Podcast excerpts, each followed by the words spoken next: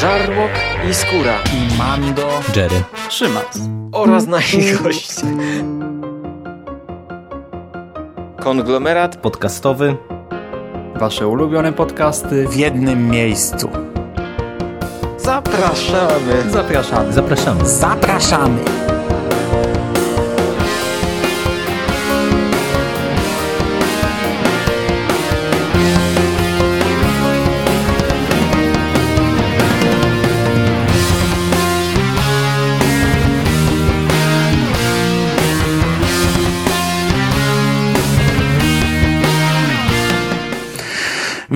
W konglomeracie podcastowym, czyli na platformie, która zbiera wszystkie Wasze ulubione podcasty w jednym miejscu.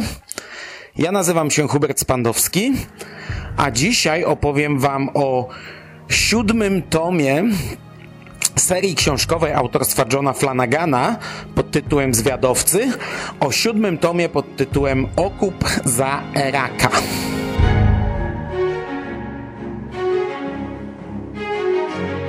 John Flanagan Zwiadowcy Księga siódma Okup za Eraka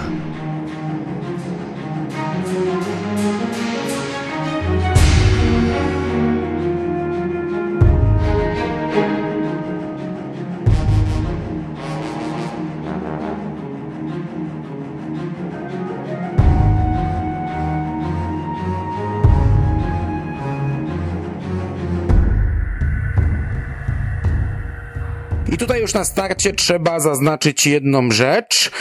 E, mamy kolejne, to znaczy w zasadzie pierwsze wstecz zaburzenia chronologii w tej serii, ale to nie jest pierwszy skok w czasie, ponieważ między czwartym a piątym tomem był bardzo długi, pięcioletni skok w czasie i piąty i szósty tom rozgrywał, akcja tego piątego i szóstego tomu rozgrywała się zaraz po tym, jak Will został pełnoprawnym zwiadowcą, gdy zakończył szkolenie.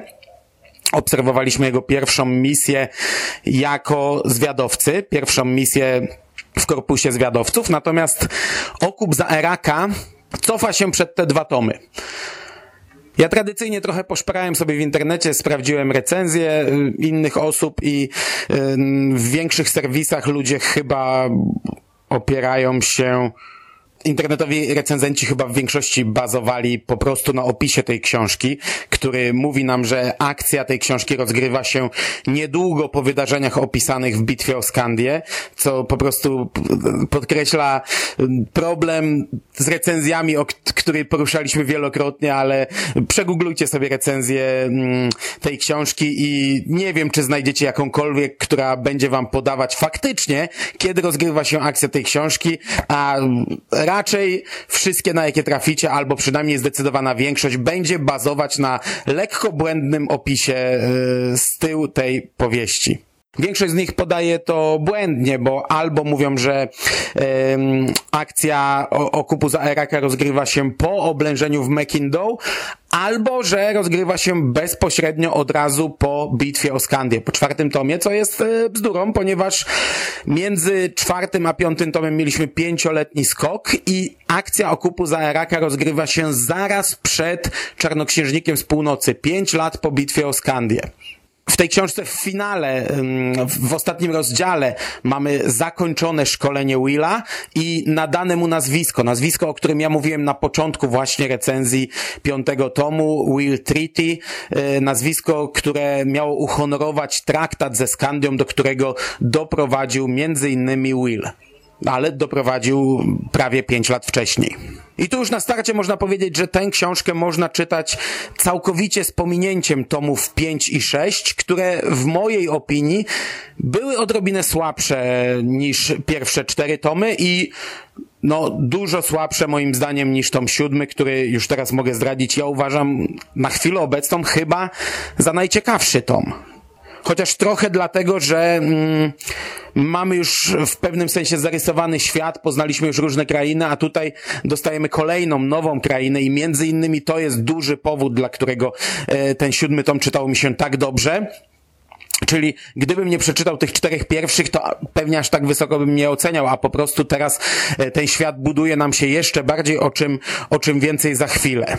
Co ciekawe, e, nie wiem czy pamiętacie, ale gdy ja siadałem do trzeciego tomu e, Ziemi skutej lodem, to e, specjalnie czekałem na ten tom. Czekałem, aż pojawi się pierwszy śnieg w naszym świecie, żeby móc przeczytać go w śnieżnej scenerii, ze śniegiem za oknem i ze śniegiem pod butami, gdy idę do pracy.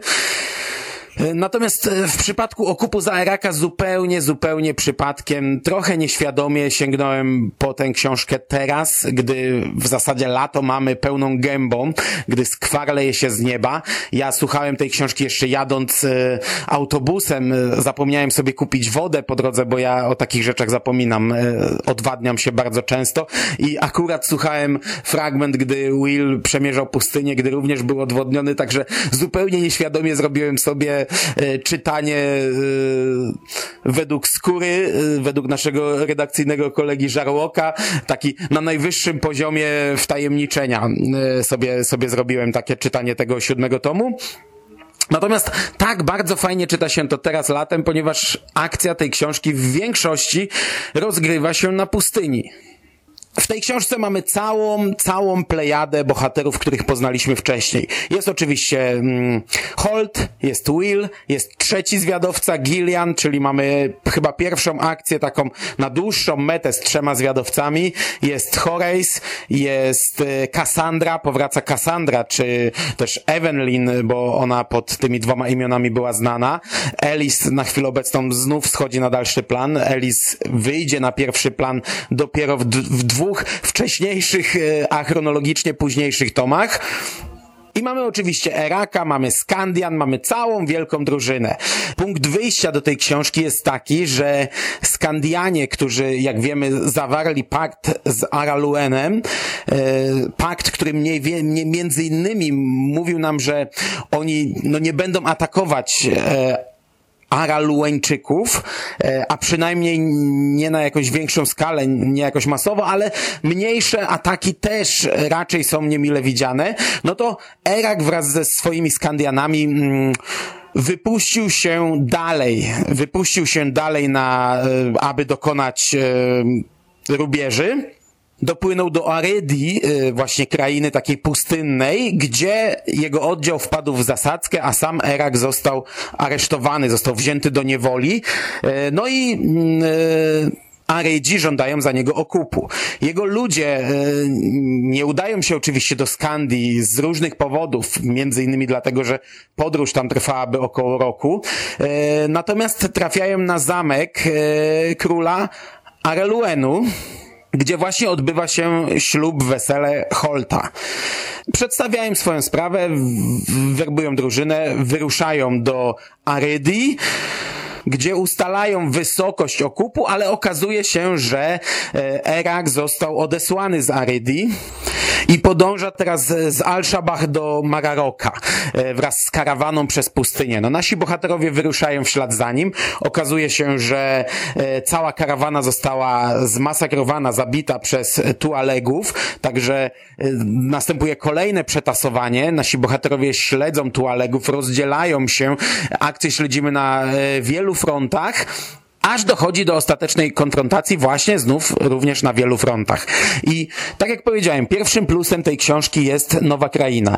Ja się zgadzam, że to jest po linii dość małego oporu, no bo to jest e, na takiej najprostszej zasadzie, jak to tylko możliwe. Do tej pory mieliśmy e, Araluen, czyli rycerzy, królów, e, trochę tak e, w stylu średniowiecznym. E, mieliśmy e, Skandię, gdzie żyli wielcy wojownicy północy, zarośnięci wrośnięci w wielkich rogatych hełmach, e, pływający wielkimi okrętami po wzburzonym morzu.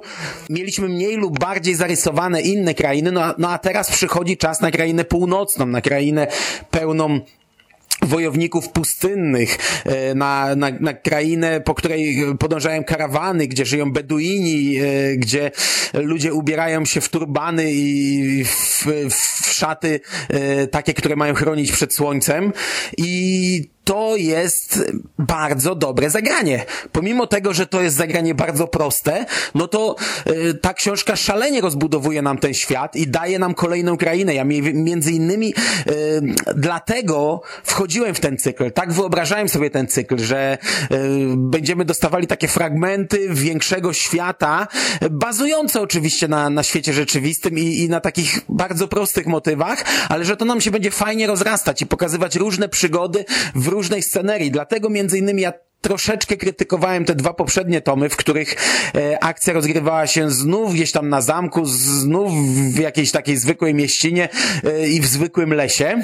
I to jest pierwszy plus okupu za Eraka, natomiast drugi plus, i tutaj znów porównam do poprzedniego tomu, w którym mówiłem, że tytułowe oblężenie Mekindow e, w zasadzie opisywało nam całą książkę. Te dwa wyrazy opisywały nam cały tom. Natomiast tutaj e, siódmy tom, jego tytuł składa się z trzech wyrazów, okup za Eraka, i to absolutnie nie opisuje nam tego, co dzieje się w tym tomie. To jest punkt wyjścia do wydarzeń opisanych w tym tomie, a tutaj naprawdę Flanagan e, zaserwował nam mnóstwo akcji. I to takiej akcji, yy, która do ostatniej chwili, do ostatniej sekundy gdzieś tam trzyma nas w niepewności i okej, okay, my wiemy, że to się wszystko musi dobrze zakończyć, my wiemy, że yy, ci bohaterowie muszą przeżyć to. Wiemy to chociażby dlatego, że czytaliśmy już e, kolejne tomy, w których oni się przewijają. No a to po pierwsze, a po drugie jest to jednak książka dla, chociaż nie, to, to może nie jest dobry argument, bo w książkach dla młodego czytelnika też główni bohaterowie giną, ale tutaj e, ja przyznam, że naprawdę śledziłem e, niektóre wydarzenia z wypiekami na twarzy i naprawdę do końca z pewną niepewnością. Mamy wyścig zorganizowany właśnie przez e, Beduinów z plemienia Choresz. E, wyścig, podczas którego Will musi, znaczy położył na szale swojego konia i nie wiadomo, czy go odzyska. I ja przyznam, że kurczę, trochę nie pamiętałem, czy on w tych tomach 5 i 6 tego swojego konia miał. E, dlatego do samego końca naprawdę byłem e, niepewny, jak potoczą się losy tego wyścigu, szczególnie, że na sam koniec e, Flanagan tam serwuje taki naprawdę e, obrót wydarzeń, który w zasadzie już przekreśla wszystko. I, i to samo jest e, w całym wielkim finale tego, tego tomu, bo nasi bohaterowie są rozdzieleni. Will właśnie od, odjechał e, na pustynię w poszukiwaniu swojego konia, który zaginął podczas burzy piaskowej. Inni bohaterowie śledzą nadal tualegów, wpadają oczywiście w ich zasadzkę, dochodzi do, mm, do bitwy na, na ulicach miasta ostatecznie i właśnie obserwujemy ją równolegle na kilku frontach i, i od strony Willa i od strony e, Holta i, i reszty drużyny. I to jest wszystko tak naprzemiennie, jeszcze raz podkreślę, na dość prostej zasadzie, chociaż, chociaż moim zdaniem ta książka i tak nie jest y, tak prościutka, jak to, jak to nieraz podkreślałem przy wcześniejszych tomach.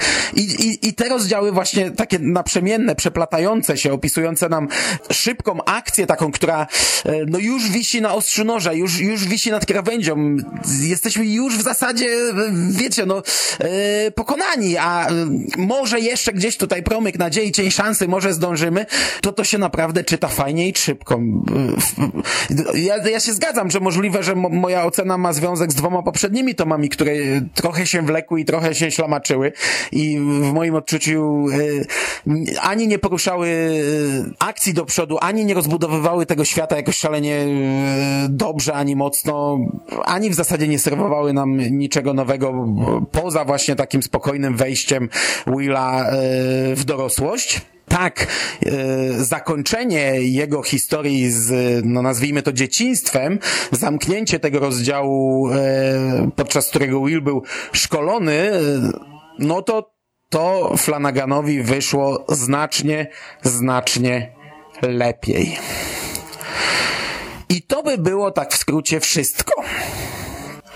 To nie jest tak, że ja jakoś bardzo odradzam te dwa wcześniejsze tomy, tom piąty i szósty, ale jeśli na przykład zaczęliście czytać tę serię kiedyś i gdzieś tam utknęliście, stwierdziliście, że nie, nie ma sensu dalej tego czytać, to, to, to możecie ten siódmy tom w zasadzie bez znajomości e, wcześniejszych tomów e, przeczytać, po niego sięgnąć. E, to jest całkowicie autonomiczna historia, którą, e, którą kt- sobie można przeczytać i myślę, że powinna dostarczyć wam e, rozrywki i przyjemności. Przy czym e, po tej książce pewnie jeszcze gorzej będzie się odbierać tomy piąty i szósty, także nie wiem, czy nie lepiej jednak czytać to chronologicznie. Tak czy siak ja Okup za Eraka bardzo polecam. Mam nadzieję, że Flanagan jeszcze w przyszłości zaserwuje nam podobne książki i pod kątem akcji, i pod kątem rozbudowy świata. E, Natomiast ja dzi- na dzisiaj z wami się żegnam. E, Trzymajcie się ciepło. Do usłyszenia. Cześć.